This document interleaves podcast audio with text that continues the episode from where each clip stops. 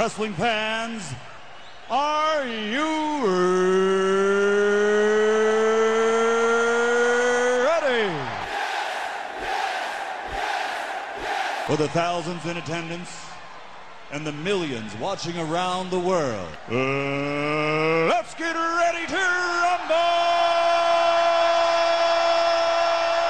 Stupid idiot. Shut your mouth, you thong wearing fatty. Party's over, Grandpa. Kane was there. Kane was there too. Yeah. No enhancement needed. This ain't Monday Night Raw. This fight way is Wrestle Rant Radio.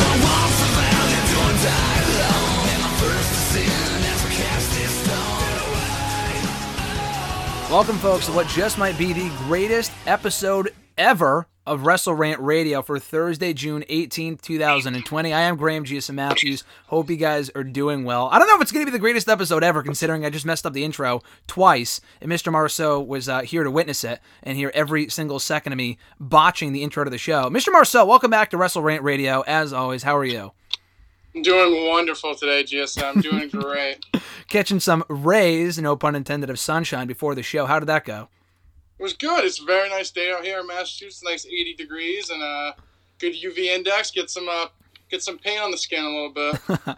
Kid had a very relaxing afternoon between catching the rays of sunshine, catching up on some cornet. Not a bad day if I if I do say so myself. No, it's great day. I only had to work till one today. It's perfect. Hey, and you get the day off on Friday. No complaints there either. No complaints there. So you caught Backlash, not live, but was that on your own volition? You had nothing going on. You just didn't want to watch it live. Is that true? Yeah, I just didn't watch it live, and and the race actually the race was supposed to be at three, but then it ran late, so it actually didn't go until around eleven. So oh my god, it kind of worked out that I just didn't watch it, but I was planning on watching on on on uh, Monday anyways. Oh okay okay. I know the race was on. I didn't catch that one. I was I didn't have it on that day. I think it was maybe Wednesday. I want to say that Alexis's dad had it on. Who says by, hi by the way, Alexis that is. I got to shout her out. She wanted me to shout her out here on the show. Alexa said hi. But yeah, I think he was watching the race last Wednesday. How often are the yeah. races now? They used to just be on Sundays, but now that they're trying to catch up, they've had a few on on Wednesday nights. But I think from now on, they should all just be on Sunday like normal. Okay, okay, very nice. So I'll have to tune into one uh, one of these days. You're gonna be watching the race this upcoming Sunday with your dad on on, on Papa Day on uh, with Papa Marceau on Father's Day. Come on, what kind of questions that? Amazing. Catch up on some old uh, Goldberg matches as well. That's that's sounds like the perfect day in my opinion for you and the uh, Papa Marceau. Yeah, Goldberg hasn't a good match in decades, but yeah. I watched uh, in honor of Ultimate Warrior's birthday yesterday. Alexis and I watched some old Ultimate Warrior matches, and I, am sure you've never seen it, but we watched the uh, Warrior and Hogan, not from WrestleMania six, which was a great match. They had a rematch at WCW Halloween Havoc, 1998. Dude, it's so bad. They had a guy named like not Nails. That was the WWE guy. I think it was Horace name was Hogan. Like, what you say, Horace Hogan? I, I know what you're talking about. The match sucked. I heard it was terrible. It's one of the worst matches ever. Um, that was one of the worst matches ever, as Charly Caruso would say. Um, I forgot. It was like maybe it was Horace. It was something like that. But they showed a clip before the match of the NWO beating the shit out of some random dude because that's what they did back then, like literally every week. Got old after like a month. They were beating the crap out of some random dude, and that same dude ended up coming back out to help Hogan win, despite the fact they just beat the shit out of him a week before. And then I think Tony Schiavone on commentary goes, "Oh, he must have just proved himself to Hogan that he can get beat up," or like some dumb shit, like, "Oh, he was." Um, what do they call it? Oh, he, he went through the hazing period or whatever. It's like, what? Like typical WCW, just amazing, amazingly bad, and well worth watching just to see how bad it is. Um, but that was not what we got on Sunday. We had the greatest wrestling match ever, supposedly, according to WWE, at Backlash. We're going to get into that. We're going to get into the Backlash um, aftermath as well from Raw on Monday night. Talk about the latest episode of The Undertaker, The Last Ride documentary from Sunday, which you just caught up on earlier today, Mr. Marceau. Very excited to be talking about that a little later on.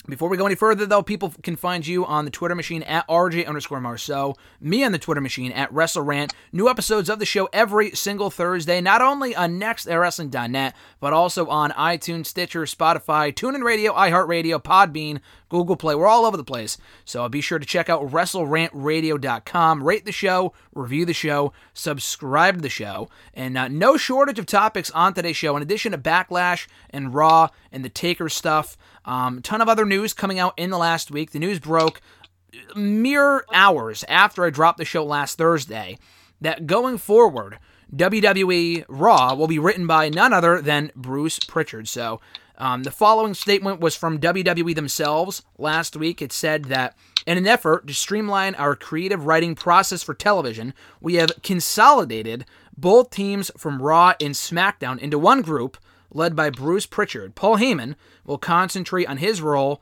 as an in ring performer. So before I go any further with this, RJ, I did talk a bit about it on Wednesday's hashtag AskGSM and how much I fucking hate the move. But before I go any more uh, in depth with my thoughts on it, what was your instant reaction to the news last week?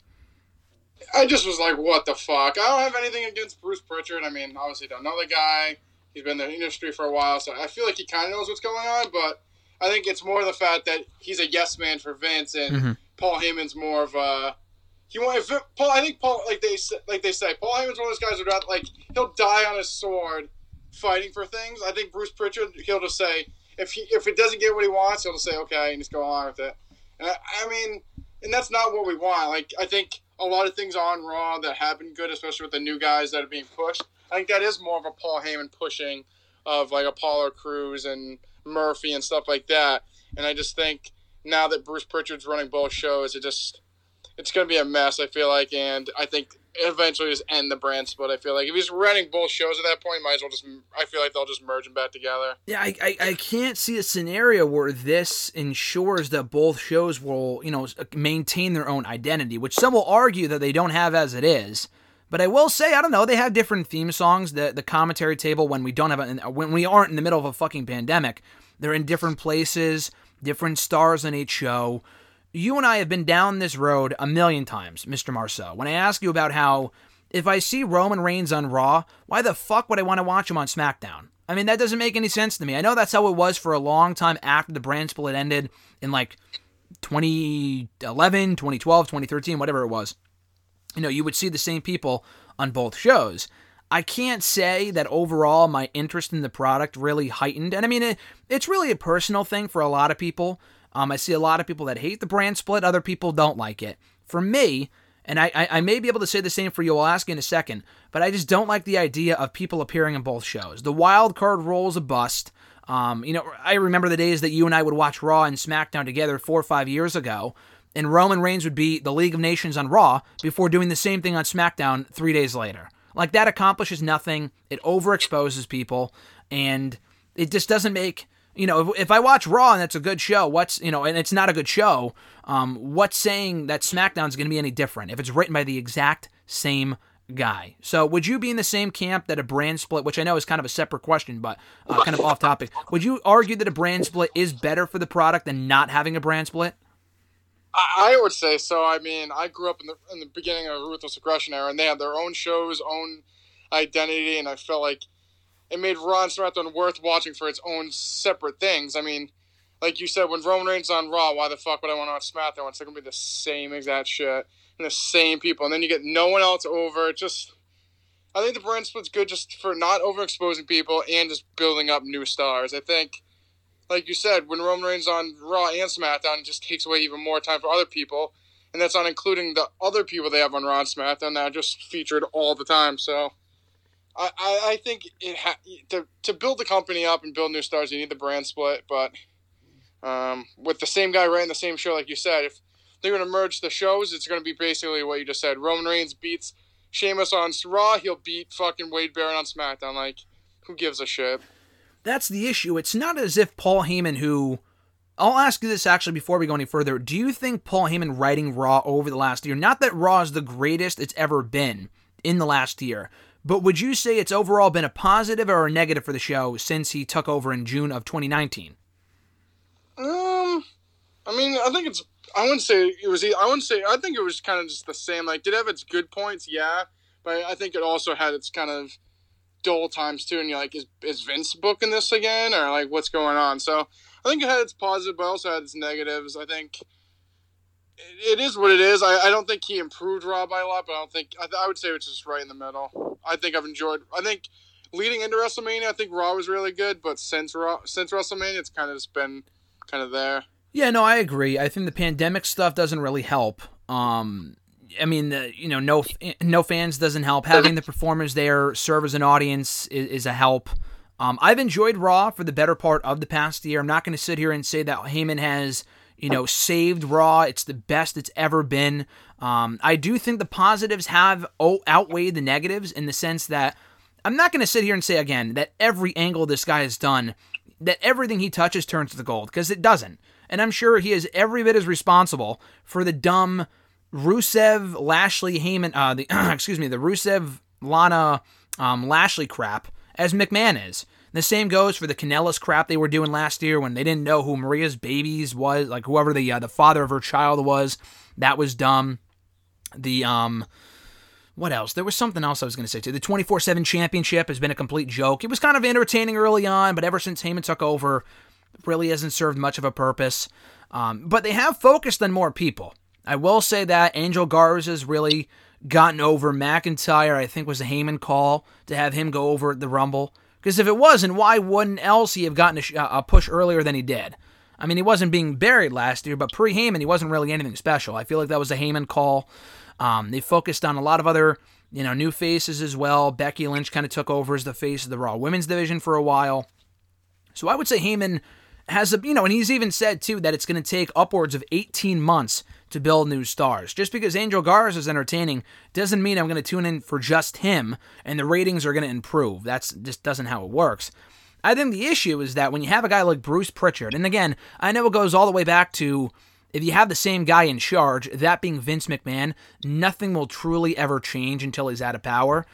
But if Heyman took over both shows, that's one thing. I would still complain, like, eh, you know, you, you should have rep- separate writing teams because I don't really think you can have a true brand split if it's the same guy's vision on both shows.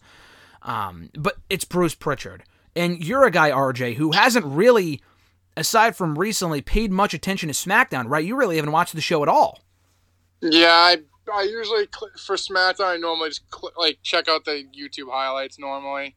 Um, maybe, maybe like if I'm bored and have nothing on, I'll throw on it. I usually tape it, but I don't normally watch it. But Usually, unless it's something I like a good match or something, I'll just watch the clips on YouTube. It's a far cry from what it was, you know, three, four years ago, right when they brought back the brand split. It was a great show. You and I were bleeding blue. It's back to red. Actually, it's not red anymore. Our blood's probably back to gold, uh, gold and black if I'd have to uh, make a case there for NXT being the best show that they have. And even that's kind of lost its luster a little bit. That's a different, you know, argument for a different day. But yeah, with SmackDown, it really has been deplorable for the better part of this Fox era. You would think they would put more effort into making the show better since they moved to Fridays on Fox, but the show between the Roman and Corbin shit and everything else they've done since you know they moved to Fridays. Again, it's gotten better recently with AJ and Bryan having a great match on Friday. Uh, the Mandy Otis Sonya Dolph feud was really well done. Not everything is terrible, but I would say it's the opposite of Raw, and where the uh, the negatives and the bad outweigh the good and the positives. So Pritchard, you know, writing both shows is a negative in my opinion. But you got to agree though, as long as we have Vince in charge of the entire company, it doesn't matter who's assigned to be the executive director, blah blah blah. Nothing will ever truly change, right? Yeah, exactly. Um, unless once Vince, uh, unless once Vince is, is in charge, it's it, it all runs under him. I mean, you could have thirty different people writing the show. It, it really comes down to him being the last word.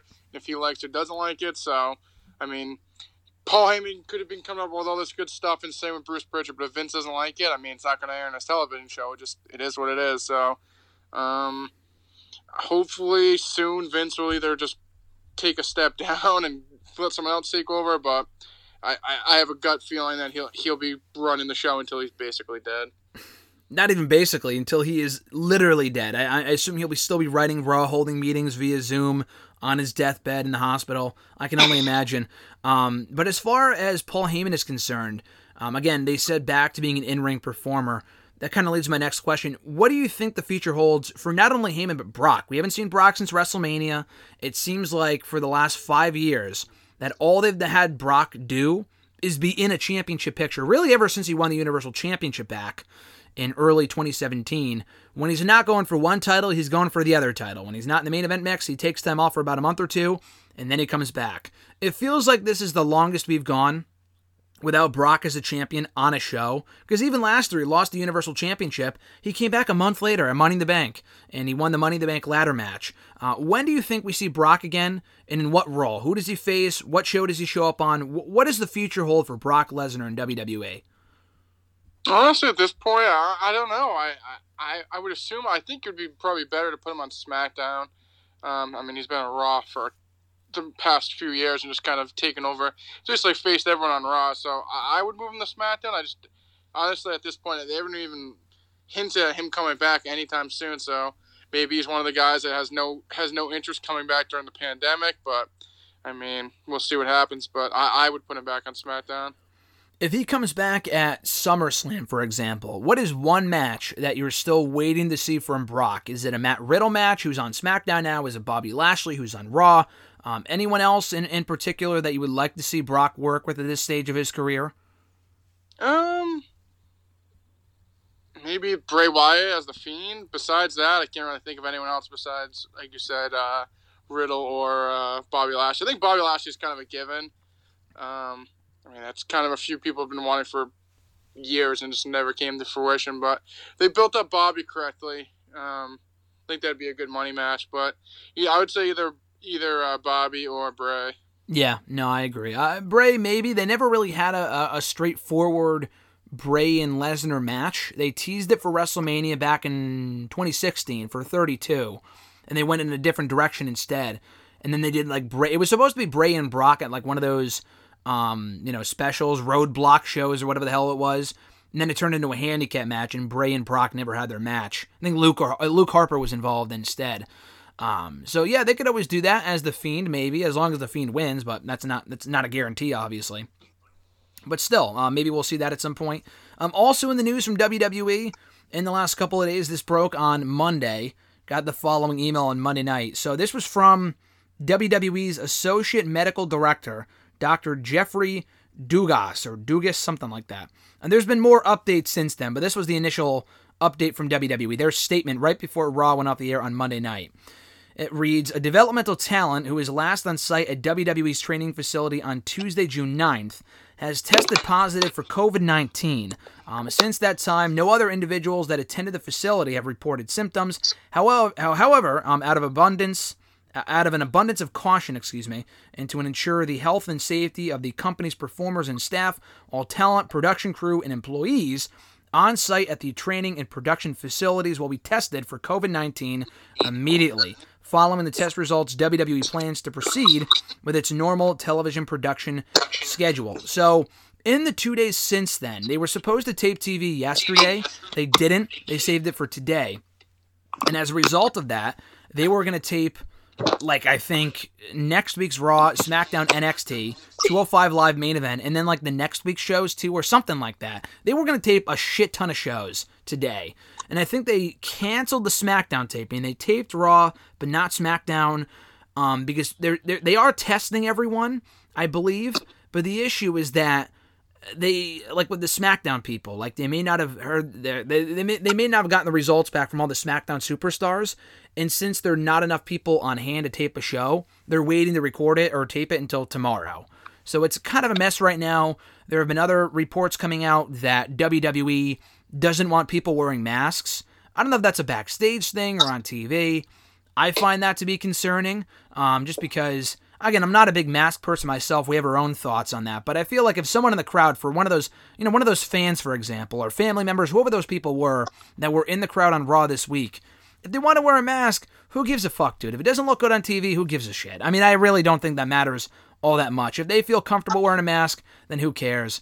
Um, it was also being said that before recently they weren't doing COVID tests; they were merely doing temperature checks, which for the amount of people they're bringing in for these shows, for what they're doing, they probably should be doing COVID testing. If AEW is doing it, I see no reason why WWE can't.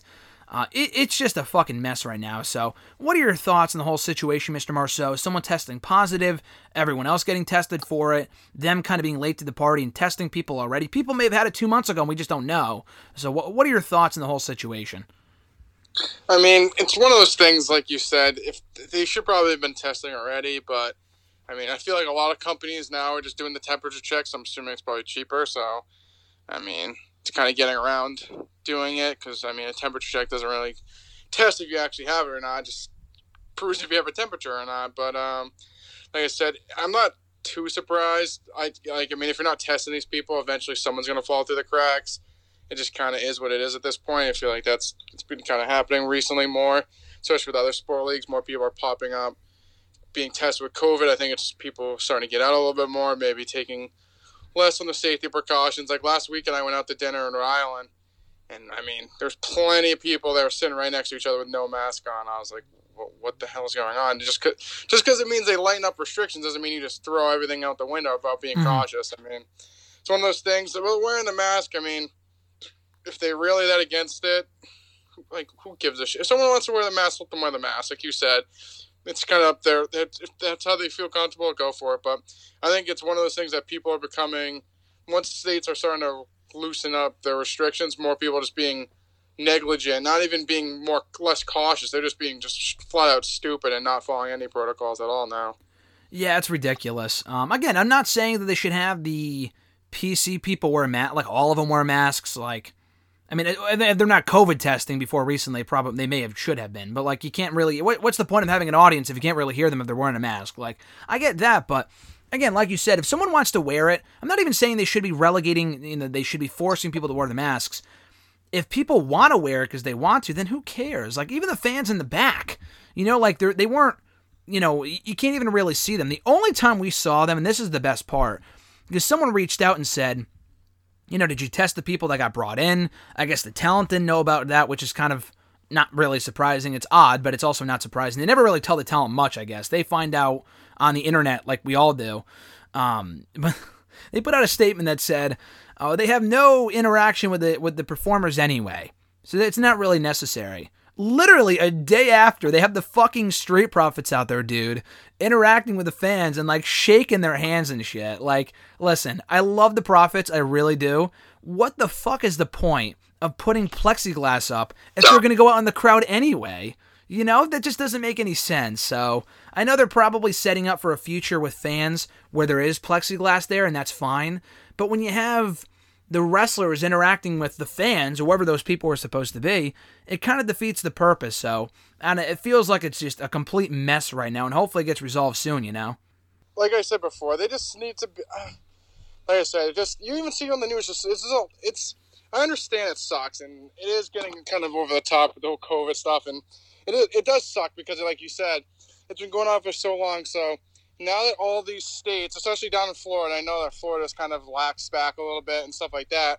I think people are being more negligent and just like, oh, now that things are opening up, I can just just do whatever I want, and that's how probably talent are starting to get it now, and that's how someone just tested positive because I think now people are more likely to go out and kind of socialize more and stuff like that, and then someone gets gets it, and then if they're not doing the right testing, then someone falls through the cracks, and it can just affect the whole company. So all in all, they should once they started doing, uh, like the with the talent in the in the like the fan zone, they should have been testing, and I mean they should be testing everyone once they every time they come in. I mean it's a fucking billion dollar company; they can afford the test to make sure everyone's COVID free.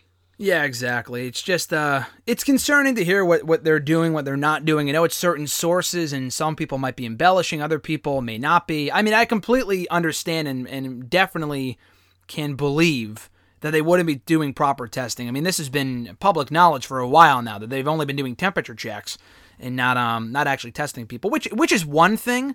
But if no one, you know, whatever. But then then, then someone actually gets it, and then you come to find out that all these wrestlers are in the audience and they're six feet apart. But you never know. There's so many people there that you never know what might happen. So. We'll see. Um, there was a report that they might be. I mean, the timing of this report couldn't be any worse, coming off what happened on Monday um, with this all COVID, you know, nonsense going on with it with the company. Um, but there was a report indicating that the company might be eyeing a return to live events as early as September. Do you see that happening, or do you think it might be a little later than that? I think it's gonna be a little bit later than that. It seems like this isn't going away anytime soon. So, I mean, they might have had some ideas about doing it sometime soon, but I, I don't think that's gonna happen. Um, I would say in the foreseeable future. Yeah, I agree. I think it's going to be a lot later than September. I mean, again, I would love to see fans back in the building, but as long as it's safe. So, um, a- after what happened this past week, I think and they're quite a ways from that happening. But uh, off into a lighter subject, on, on a brighter note, so to speak, um, I, I do want to talk about the Undertaker documentary. Um, part four that aired on Sunday, The Battle Within, another great episode. It's kind of the same thing now where Taker's like, oh, I think this might be it. I'm done and then he's not. You know, that doesn't really come as much of a surprise at this point. But the footage that we see of him, you know, early on in his career, in recent years, work on the Goldberg match, which was a fucking disaster, um, him missing WrestleMania, you know, for us specifically, having been there and him not being on the show, then he was on Raw the next night. Um, you know, it was just a, a, very cool episode to see what was going through his head. The redemption match at, at, Extreme Rules, and then he said, "I'm done, Vince. I'm done." And then he comes back for WrestleMania 36. So, um, the whole thing was great. But what was your initial reaction and thoughts to the episode, RJ? I thought it was a good episode. Like you said, it's it's kind of getting to the point now. Like every match he's had, he's like, "Am I done? Am I gonna have another match?" But after those two Saudi matches, I mean can't on those notes. They both were poopers, but uh, um, it was nice to see, like you said, get some redemption after with the Extreme Rules match. Um, but it, it's definitely been a good series. It just it's just kind of sad to see kind of the struggle that he has of when's it time to finally hang it up. Like I feel like he's kind of been in a crossroads for a while. Just like is this the time I do it? And like you said, after Extreme Rules, he said he was done, but then came back again. So. Um, interesting to see how the last episode ends. It sounds like it's probably going to be the boneyard match between him and AJ, which I mean I really enjoyed. So we'll see if that's kind of his last match and he'll kind of retire at the end of the documentary. But so far it's so good. Definitely check it out. But um, it's kind of sad just to see kind of the state that he's in. It's kind of like Ric Flair esque, like just can't figure out when it's time to hang it up. I mean, he needed the money, so that's why he went to TNA. But um, but besides that, I just I think this episode just like Shawn Michaels was saying like how Taker now said like I should have left when you did like that was so that was ten years ago. I mean, mm-hmm. he's really holding on to this and just I don't know. I, I think I'm hoping that if he not if WrestleMania 36 wasn't his last match, then he just doesn't. It's more cinematic stuff. Like I don't want to see him in like an actual match again. I just I feel like it could be bad, and then just keep going in the same kind of rotation of him having a bad match and trying to redeem himself, and then yeah, whoever knows what's going to happen. But it's definitely definitely worth check out. Yeah, an endless cycle um, uh, of just him repeating, uh, you know, repeating himself, redeeming himself, and it just never ends. Uh, never-ending cycle. But uh, yeah, no, I thought it was great. Very Ric Flair-esque. I'll definitely agree with you there. Um, if you watch the 24 on Ric Flair, you'll you'll see why. I mean, you know the Ric Flair story. You watch the ESPN special. It very much reminds me of that. But yeah, no, I thought it was very good. And the, the Shawn Michaels stuff was interesting. I think it was Michaels himself, or maybe it was Mick Foley, who talked about how addicting it was. Unless you're in the business, you don't really know how addicting that energy that you get from the audience is. So I completely get that. I mean, I'm not a wrestler myself, but I can understand that. Um, I will ask this, though. So you talked about his last match. His last match, it was great. It got a lot of great feedback. It seemed like he was happy with it. Um, it was very well done but it wasn't in front of a live audience. Do you think he may want to have one final match or whatever in front of an actual crowd before he bows out? Um, or do you think that he might be just content with wrapping it up at that AJ Styles Boneyard match at Mania? Um, we'll see what happens. I mean, I feel like they kind of teased at least at Money in the Bank, like possibly another AJ Undertaker match. So, um, I think that would be a great. I think if if if he's gonna have one actual last match, I, I would want it with AJ. I think that's the best person you could have it with. Um, it's kind of his farewell because AJ's so good. So if he wants to have one more match in front of a crowd, I, I would do him and AJ again. I think AJ could carry him to a really good match, and they could tell a good story as well. So I hope it's AJ, but if not, I, I would just I would just retire after the Boneyard match because it, it was such a it came off so well that I, I don't think risking it to face like another legend or someone else is worth it unless you're facing like I said, like AJ Styles. He's pretty much the modern day Shawn Michaels. So yeah, no, I completely agree. Um, that was my next question too. So with AJ, and I said this last week that with him being the new Intercontinental Champion, what I want to see, not that again, if he, if he says next week on episode five, the series finale, that he's done, I'm content. Because, like you said, I think that match was so well done. It was the perfect finale if it was intended to be one for the Taker persona. It was it was very good. Him, you know, throwing the fist up in the air on the motorcycle with the fire and his logo popping up. It was awesome. But if he does have one more match, what I would do, and I want to get your thoughts on this. AJ last Friday won the Intercontinental Championship. Taker has never held the Intercontinental Championship. I don't think he gives a shit about becoming a Triple Crown champion, but he's also never held the Intercontinental Championship. AJ, you have him hold the belt for the next five, six months. You know, SmackDown, their roster is growing. They have Matt Riddle there. I don't know if he should beat Matt Riddle, um, but maybe he's the one to beat AJ for it ultimately. Uh, but Matt Riddle's there. They have Chad Gable. Gable and AJ would be awesome. They can continue the Bryan feud. Hardy and AJ at one point would be cool. All roads should lead, in my opinion, to AJ and Taker for the Intercontinental Championship. Make that title mean something. For Taker's final match. We don't know what's his final match. They don't say that. But it happens at Survivor Series. Assuming they have fans, which, I mean, I think they, um, hopefully by then they should, they will, but I don't know that for a fact. I'm not saying usher in fans for the sake of this moment, but it would be cool if they do. Because this Survivor Series marks exactly 30 years to the day since Survivor Series 2000, or rather 1990, to the day since he retired. I'm sorry, debuted. I'm all over the place. Debuted at Survivor Series 90. So do the match. AJ wins. Taker loses on his way out. Doesn't lose at Mania. I, I kind of like that. So he doesn't have to go like endure three losses at Mania after going undefeated for like 20 years. Um, so he loses. AJ wins. He gets his win back. AJ's still the champion. Taker, Taker loses in his final match on the exact 30 year anniversary. And that's it. That's a swan song. Um, if it's not him, I, I really can't think of anyone else. So uh, would you like to see something along those lines as well? Hashtag book it, babe. It sounds good. Hashtag book it. AJ gets a big win. He feels like a star. And uh, I think that'd be great. Speaking of AJ, real quickly, forgot to mention this. There was another report coming out of the Heyman creative change this past week that AJ was not a fan of Paul Heyman. I don't know if it was a politic thing, uh, uh, whatever, because I know AJ has this like flat earth mentality type thing. Maybe it was in regards to that. Either way, um, I guess AJ had some heat reportedly with Paul Heyman, and that's why he was moved over to SmackDown. Now it doesn't matter because Heyman's no longer in charge, so it doesn't even matter. But AJ's always done better on SmackDown. He was on Raw for a year. He was United States champion for a time. Didn't really do much with it. Um, he his run on Raw was fine, but it wasn't great by any means. Didn't have many great matches. Um, you know, with, with Rollins, some of the Ricochet matches were good. Beyond that, wasn't you know he he has lost in every pay per view that he's been a part of since like October. So I can believe that report 100%. Um, do you find these reports to have any credibility whatsoever? And your thoughts on AJ moving back to SmackDown, where I think he belongs? I mean, it's definitely possible. I think not that he was not used correctly, but like you said, he had a United States title run, but it kind of deemed pointless. I mean, he didn't really do much for him. Didn't do anything for the belt. Um, did that feud with Undertaker, and then kind of since then he kind of was just there. He was on Raw, but wasn't really that big of a focus. And I mean, he's a main event guy. I mean, I'm glad to see that he won the Intercontinental Championship in a great match with Daniel Bryan. And I, like you said, I think he, he works better on SmackDown. It's a uh, place that AJ Styles built, SmackDown Live. I mean, I, I think it, when they did the brand split, he was the perfect person to put on SmackDown, and I and I actually really like him on SmackDown. So um, I'm glad with the move. And even though Bruce Pritchard's writing both shows now, I would still want AJ on SmackDown. I agree. Um, would you say that the Bryan AJ match from SmackDown last week was maybe your favorite or best match in the empty arena um, era of WWE in the last couple of months? Easily. Easily. Would it be, what would you say is your favorite match of 2020 so far? Would it be that or something else?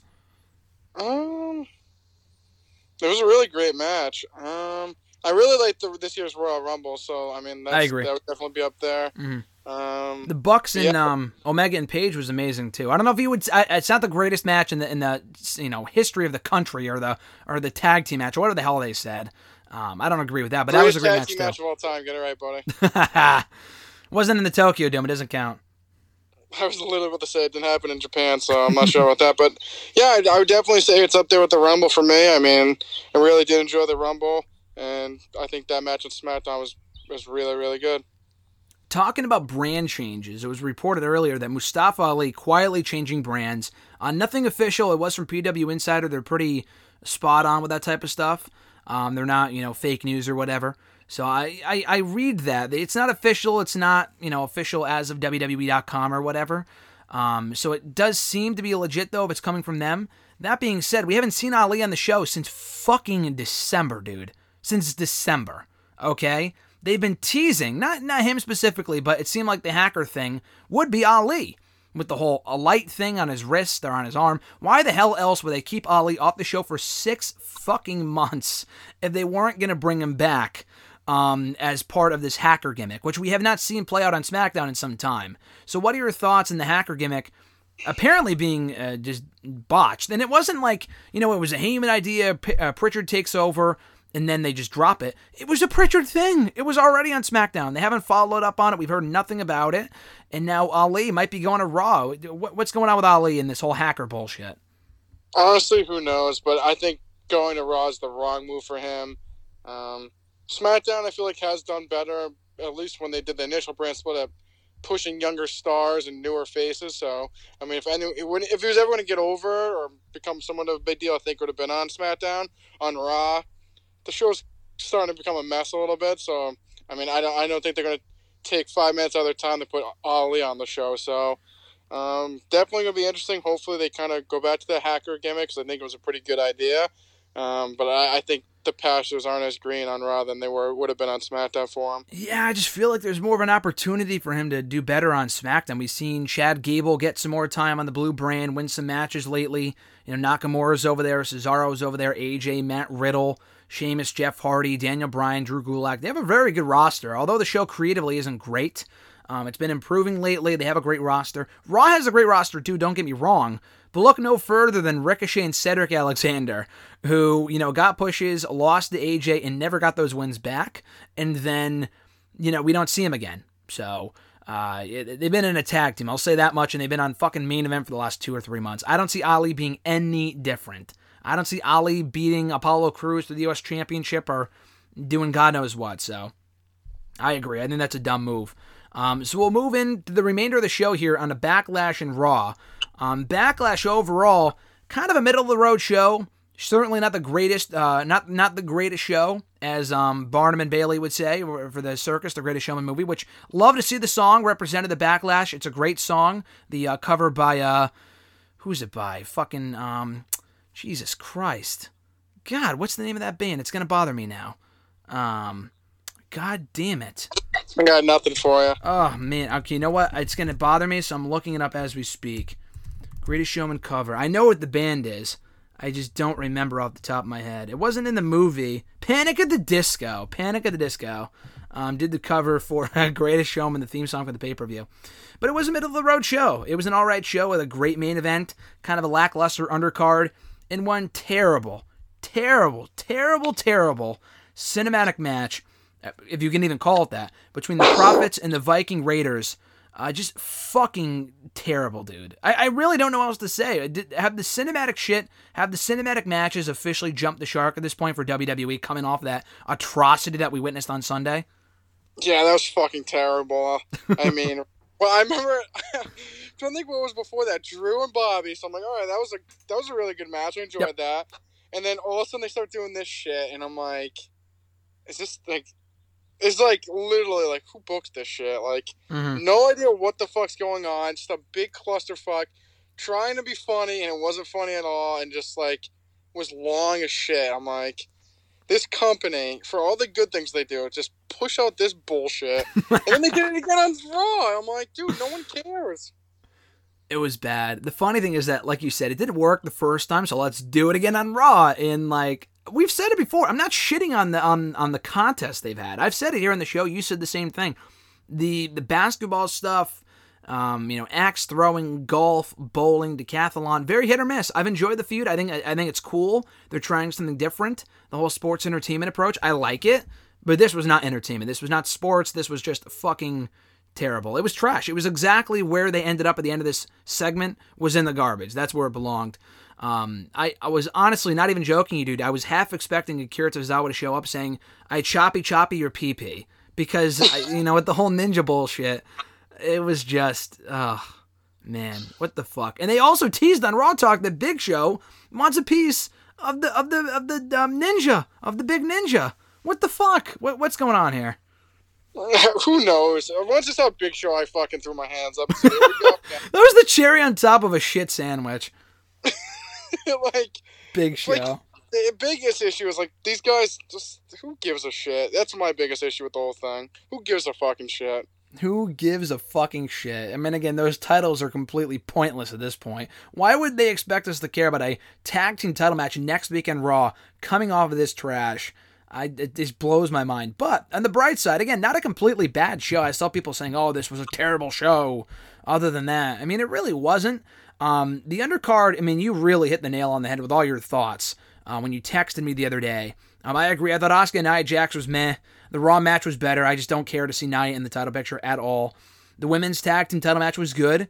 Um, it wasn't great by any means. Right result. It was a fine match.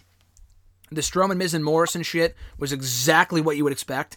Um, exactly what you would expect. A complete waste of time, but whatever. The music video was fire, though. The music video was fire. I will say that much. I laughed at the music video. I thought it was pretty funny. And Corey Graves said it was like the second best music video behind Thriller. I actually like popped out loud laughing. I need that on Spotify along with the Io Shirai theme song now too. Exactly, but I don't know. Like I said to you, I texted you either yesterday before. I just they don't book Strowman correctly. The guy's a fucking monster, and he gets fucking little to no offense in most of his matches. He looks like a fucking loser. Mm-hmm. I know they booked him as a loser for so long, but I mean the guy's a fucking champion. Like make him look like a fucking beast. Like he shouldn't be struggling to beat up the Miz and Morrison. I I, I don't know. Like they need they need to book him better. He just he's like a monster that's like it's like looks like Tarzan but acts like Jane. That's literally the the best example I could give you. Mm-hmm. Like he looks the part, but he just like doesn't do it. It's just the weirdest thing ever. They're teasing a Firefly Funhouse for Friday SmackDown. Do you think we get Fiend and Strowman at Extreme Rules next month? Um, I, I would hold off until SummerSlam, but I mean, it's not like his world title reigns really lit the world on fire. I mean, they're doing fucking stupid handicap matches with the guy, so I, would wait till SummerSlam. Maybe have him face, I don't know, Miz or Morrison again. I guess not that I really give a shit, but besides that, maybe Sheamus. But I, I don't want it to be a throwaway with Sheamus, so I would just do either Miz or Morrison again, and then do Wyatt at uh, SummerSlam. They tease some tension here with Miz and Morrison um, after Morrison pinned Strowman. Miz pulled them off. Is it too soon for them to be breaking up as a tag team? they barely have any tag teams as it is. I, I wouldn't break them up yet. I mean, they the Forgotten Sons have been f- officially forgotten, and what they have, fucking the New Day, like they don't really have anyone else really. So, and Heavy Machinery, but Otis is doing his own thing. So, I mean, I wouldn't break them up, but who knows? So speaking of Extreme Rules, uh, Sheamus beat Jeff Hardy on the show. Good match. I thought it was a good match. Hardy losing was the right call to kind of further the feud. Um, do you see a rubber match taking place at Extreme Rules? And if you had to choose, what would the stipulation be? Jesus. Um, I would do the match at, at Extreme Rules. Maybe like Falls Count Anywhere. I mean, I think that'd be pretty cool with Sheamus and Jeff Hardy. Um, I mean, besides that, I can't really think of anything. Do you remember the Hardy Umaga Falls Count Anywhere match from Extreme Rules like Loved a decade it. ago? Loved it. Very Loved good it. match. When did the uh, The he, Swan like, Song. slid da- Oh, that. Yeah, yeah, floor, yeah. And then he did like the slide down the railing. Mhm. Pretty cool. Yeah, and the stairwell, that was sick. And it is the, the best part about that, it's at One Night Stand OA that people want to watch it. When he did the swanton off the top of the production truck and he hit Umaga, it's you can see the fucking mat off to the side when they go to show Hardy pinning Umaga. It's like, come on, dude. If you want to do that, just you know, it, it's like a cinematic match. Just, just you know, it, do a delay in the pinfall, show him pinning Umaga, but get the mat out of the way first. Don't show it right there. Like we know it's not real, but you can at least attempt to make it look real. You know what I mean? like it's so yeah, funny. exactly. Like we know it's screwy, but like at least make it look better than that. Yeah, They exactly. Out, so I don't know why they did it like that, but Yeah, knows? I don't know. It's a great match though. Great show. People want to check it out. Um, I, I was hoping you would say urine on a pole match. I mean, come on, you're a big Vince Russo fan. Why wouldn't we want to see a urine on a pole match? Urine sample on a pole after what happened on SmackDown last week. I was thinking of something really stupid like that, but I couldn't even get myself to say that. So What's worse, that or the Kiss My Arse match from Extreme Rules a couple of years ago with Sheamus and now Ziggler? the Kiss My arse Master is just stu- it's just a stupid fucking gimmick match. So I, dumb. I think the the worst part about that was that Ziggler won, and then they had they didn't even deliver on the stipulation. Not that I want to see anyone's ass get kicked or get kissed rather, but like they you promote a stipulation, they didn't even do it. So like, what was the point? It, almost as bad as when um, what's his name, uh, Sylvester Lefort lo- uh, lost the hair match at Takeover Fatal Four Way, and then it was the other guy whose head got shaved. Like, what's even the point? You know what I mean? Like, you're so stupid. Yeah, it's like a bait and switch. It's like they the, they eventually get to the stipulation, but it's not the person that lost that got like the comeuppance, I guess. Yeah, exactly. Just makes no sense. But on the bright side, like you said earlier, I did like the main event. I did like McIntyre and Bobby Lashley for the WWE Championship. I thought they worked well together. Um, I saw a report recently from the other day that indicated that McIntyre and Lashley actually wanted to work together, which would make sense. Um, they had a feud over in TNA. Lashley actually beat McIntyre to win the TNA Championship at their Slammiversary show a couple of a couple of years ago, back in like I think 2016 or something like that. But um, yeah, I thought this was a good match. Lashley looking good in defeat. Not a fan of the finish, but you know protects him. You know, uh, blames Lana for the loss. They divorce. Are you glad as I am that this shit with Lana and Lashley is seemingly over now? Finally. Thank God. I remember we were at the fucking wedding and it was a fucking dumpster fire. I mean, that whole thing, like, what was the, the issue with the stuff like that? And we've discussed this all the time. Like, what, what for WWE? What was the end game for that? Like, what, like, no end game, that's dude. the issue. Like, a lot of things they do, like, there's no end game. There's no reason to do it. They just like, let's have a wedding and make it a shit show. So let's just do it. Like, that's my biggest issue with that is they put so much time and effort into that fucking stupid ass storyline and it went nowhere. The issue was that the guy that got over from that, Rusev, got released right afterwards. So, like, again, what was even the point? I know that wasn't the goal. That was kind of an accident. And then he got, you know, paid for it by getting released. But, uh, man, it was so bad. So bad. But this match was great. Uh, what were your thoughts on McIntyre and Lashley at the pay per view? I really enjoyed it. I thought it was a good match. Um, I think I think it was booked correctly. Looked good. The ending was a little screwy, but I'm glad it finally broke up Lana and fucking in in uh Lashley, so I can't complain. Do you think we get Lashley and McIntyre again in the next pay per view, or do you think the mixed tag mixed tag team match, the, the the tag team match that we got on Raw the next night, with McIntyre retaining his title against Lashley and MVP, was kind of the end of that feud for right now? Um, we'll see. I, I would conti- I would do it again. I thought the match was good enough, and I think they have enough chemistry that's definitely worth it. Um, but I, I mean, I don't think Bobby's taking the title off him. I think they should have waited a little longer to build Bobby up even more. But we'll see what happens. I, I think it's worth doing at Extreme Rules. Then not really sure what you do with them on, at SummerSlam, but they could figure something out. No, I agree. Um, I do think we are getting Orton in the championship picture, um, either at Extreme, probably at Extreme Rules, um, just coming off his victory on this show, what happened on Raw. And I, I would save that for SummerSlam personally, um, but it looks like they might be going to it next month. The issue with that is that Extreme Rules should be all about, you know, feuds being blown off, Extreme Rules matches, whatever. Like, again, I hate Nia being in the title picture, but I could see them doing another match with her and Asuka where they build to a stip match at the pay per view, as opposed to doing Charlotte and Asuka in like a ladder match, which I guess you could do just because they have history. But like Orton and McIntyre, why would you have that be an Extreme Rules match when they're just starting now? It seems like I don't know if maybe I missed something. I thought Orton mentioned something about being about being the WWE champion on Raw this week. Maybe I'm just making shit up or I was hearing things, but I feel like it's only inevitable before we get Orton and McIntyre for the championship, right? Yeah, I would say so. I mean, I think like now that you said Orton, I kind of was thinking about who you'd have him face, but like or, Orton coming off that big win, Edge is hurt. Um, I, I think that kind of makes sense, but I, I also don't see Orton.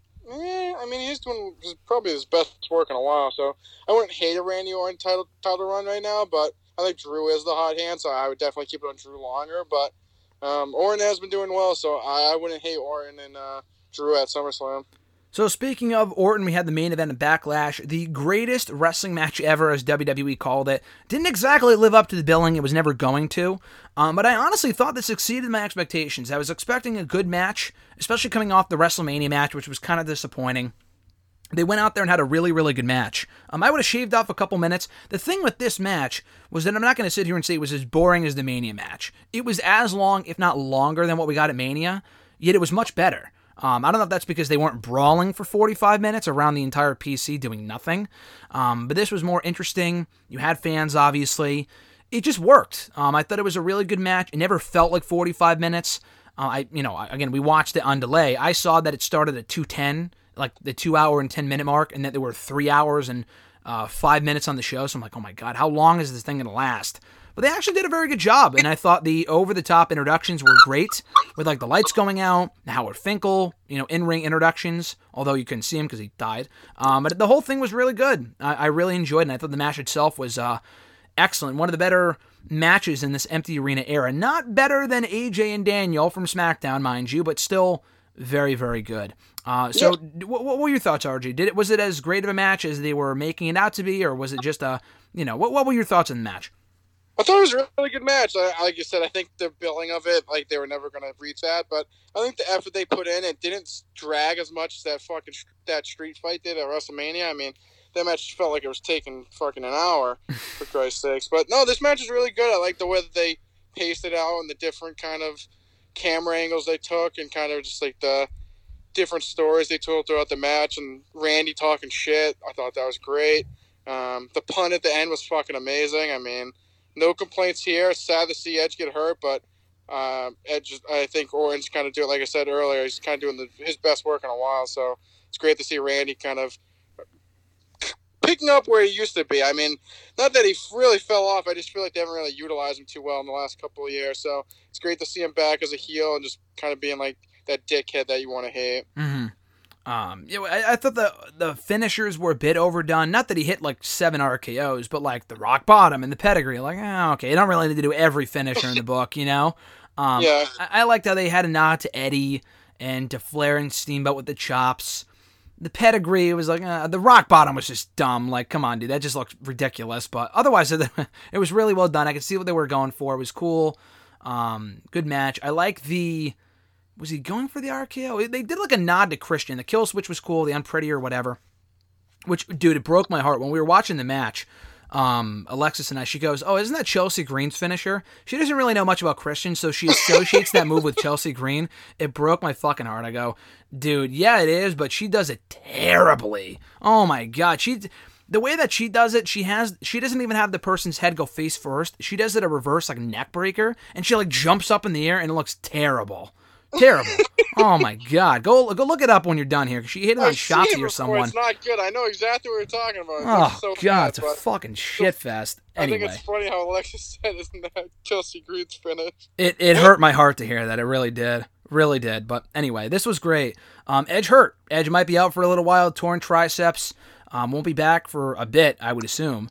When he comes back, do you want to see the feud continue? I mean, this has been great, but I think it's time to move on. The guy only has so many years left in him on his contract.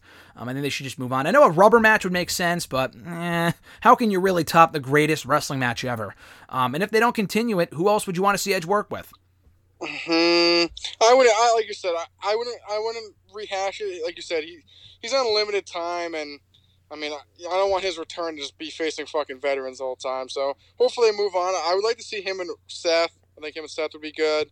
Um, him and Drew maybe, but I, I would focus him on with with newer guys, up and comers, or kind of newer stars than just him versus Randy Orton and fucking Triple H and kind of all these dinosaurs that he's already faced before. So I, I would feature new guys, but uh, if I had to say anyone off the top of my head, I would say probably uh, probably Seth. It reminds me of when Brock came back in 2012 and he had that great mini feud with Cena in 2012. And then, like, the next night, they kicked off Brock and Triple H. They literally spent the next year feuding. Like, what a waste. Like, one match is fine, two, I kind of get, three was ridiculous. And the feud lasted over a year. Um, I don't want to see that with these two. They work well together. The feud has been great, but it's time to move on. Um, I think Rollins would make the most sense considering they have history from when Rollins almost threatened to kill the guy a number of years ago. Um, I've seen people say AJ He's not on Raw anymore, so you'd have to move AJ or rather Edge over to SmackDown, assuming we still have the brand split at that point. Um, but Edge and AJ would be sick. Know, there's there's a couple different options. There's a lot of people actually. You know, Edge and McIntyre would be kind of cool if they did that at some point. Uh, maybe not Edge and Lesnar. Might be a bit you know reckless, but um, anyway. So yeah, they, they have options. They have options. So hopefully Edge is back in the near future. Speaking of coming back, we had a uh, one more match from Christian eh, on Raw this week. Not a name I was expecting to see. We did see him on Raw last week, but I never expected to see him in the ring again. Um, so he comes out, confronts Orton. Orton kind of bodes him into doing one more match unsanctioned because he's not technically medically cleared. And he accepted later on in the show. So obviously, it wasn't really much of a match. It was more of an angle than anything, with um, Orton, you know, hitting the, um, or, or rather, Ric Flair coming out, hitting the low blow he's not managing Orton. I would rather just have Orton lay out Flair with the RKO too, uh, just to show that he's a piece of shit. But I guess they didn't want to take away from the Christian thing, so I get it.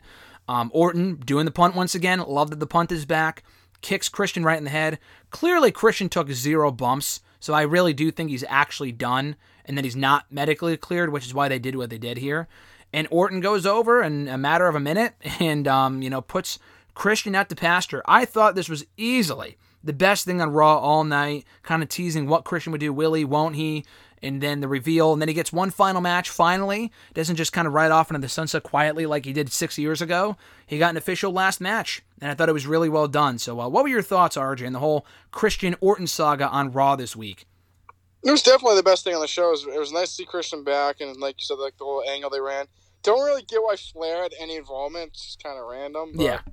Um, but like I said, I think it would have been nice if after he punted Christian, he fucking RKO'd Ric Flair as well. Like you said, just to just to prove he's a fucking piece of shit and just make people hate him even more. But I, I think it was very well done. Like you said, it's, it's kind of like I said, Randy's been doing great work lately, and uh, I think it just like, kind of helps him solidify it. Just like you said, as a fucking dickhead, and he's he's definitely the best heel right now in the on the in the company. So I mean, get more heat on the guy. Maybe next week he punch Ric Flair in the head or RKO Charlotte. I don't know. Do something. Yeah. Punch Charlotte in the head. I mean, I honestly don't give a shit. I would love that. So that'd be good shit. So um, we'll see what happens. But I just want them to keep portraying him as like a fucking conniving dick. Punch Charlotte in the head, he says. Punt, punt Charlotte in the head. Oh, punch, even better. Punch she that she Charlotte wants in to the be in the man. She wants to face the man. Okay, give her a nice punt in the head. Hey, listen, I think I think that would lead her. I think that would lead him to getting cheered more than anything. So I don't know if that's a good idea. That's possible. anyway, um, no, I thought this was great. I really like that. Yeah, just keep on having him do, you know, sinister shit. I thought this was awesome. He is doing great work right now. Probably the best work he's done. God, I mean, when he was a face early on, he was white hot. I mean, like in early 2010, when he first won that championship, like in Chicago, Night of Champions, I watched the shows. That's how I remember. Uh, guy was really popular.